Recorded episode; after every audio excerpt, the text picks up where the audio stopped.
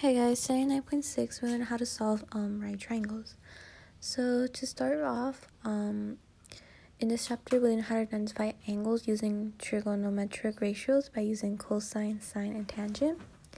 Um, we also learn about inverse trigonometric ratios are used to find a missing angle in a right triangle when given two sides.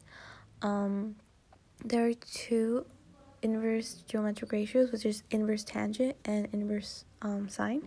So in inverse tangent, if tan A equals to x, then tan to the power of negative 1 times x will equal to the measurement of angle A.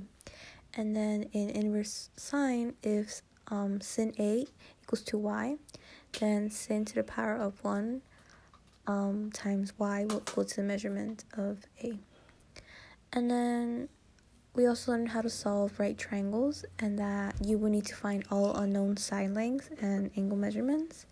And yeah, that's pretty much it for this chapter. Um, thank you for listening and yep.